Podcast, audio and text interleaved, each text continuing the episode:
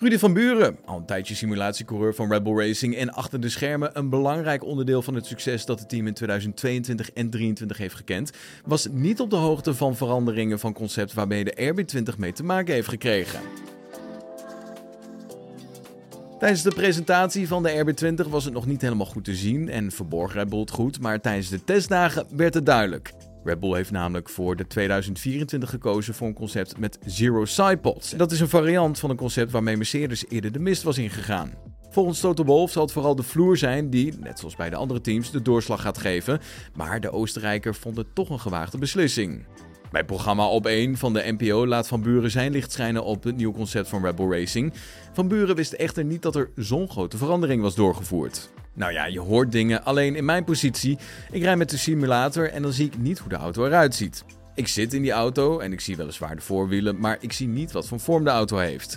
Ja, Van Buren was dus niet op de hoogte van het feit dat de sidepods van Rebel drastisch gingen veranderen. Met de presentatie zag ik het net zo goed voor het eerst als jullie allemaal. Alleen, ik weet wel hoe het is om in de auto te rijden. Tijdens de testdagen reed Red Bull meteen veel kilometers, zag de betrouwbaarheid er erg goed uit en had Verstappen niet veel te klagen over de auto. Van Buren die voelde dit zelf in de simulatie ook al. De auto is sterk, het is een nieuwe samenstelling en de auto ziet er anders uit. Ja, hij is weer sterk, zo kan ik de auto beter verwoorden.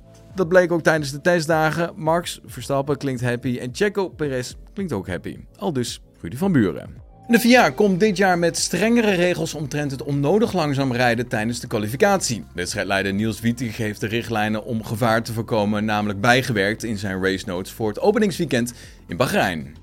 In paragraaf 2.1 van de race notes valt te lezen dat de maximale rondetijd ook dit jaar weer terugkeert. De coureurs worden echter vanaf dit seizoen bij elke Marshall Post gemeten.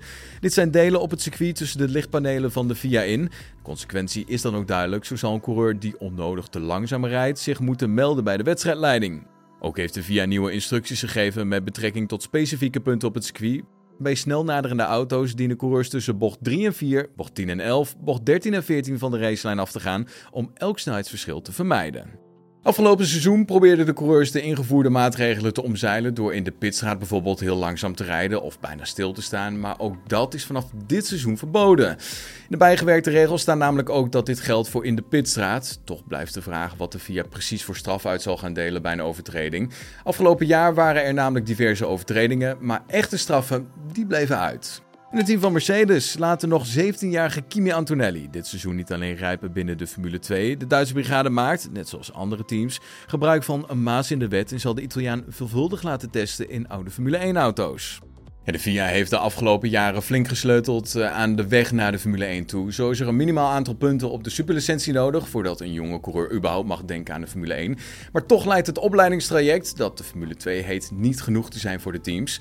Duitse Automotor und Sport meldt namelijk dat de hedendaagse Formule 1 auto's zo bijzonder zijn dat alleen testdagen met oude Formule 1 auto's zinvol zijn. De teams die hun grote talenten naar de Formule 1 willen brengen, zetten dan ook massaal parallele programma's op naast de raceklasse waar talent in uitkomt. Voor Antonelli geldt dat hem een intensief programma staat te wachten na zijn verrichtingen in de Formule 2. De Italiaan moet namelijk veel kilometers gaan maken in de W13. Ja, toch is Mercedes niet alleen bezig met zo'n constructie hoor. Rebel Racing doet namelijk precies hetzelfde met Liam Lawson.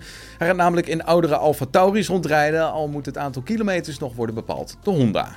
Dan de tijdenschema voor dit weekend. Het wijkt echt af van wat we normaal gewend zijn, dus opletten geblazen. Deze donderdag is het namelijk altijd voor de eerste en tweede vrije training om half 1 en om 4 uur in de middag. Vrijdag 1 maart is de tijd voor de derde vrije training om half 2 en de kwalificatie al om 5 uur in de middag.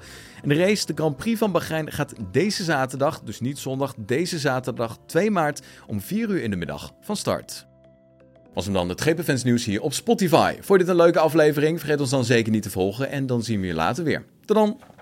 Hoi.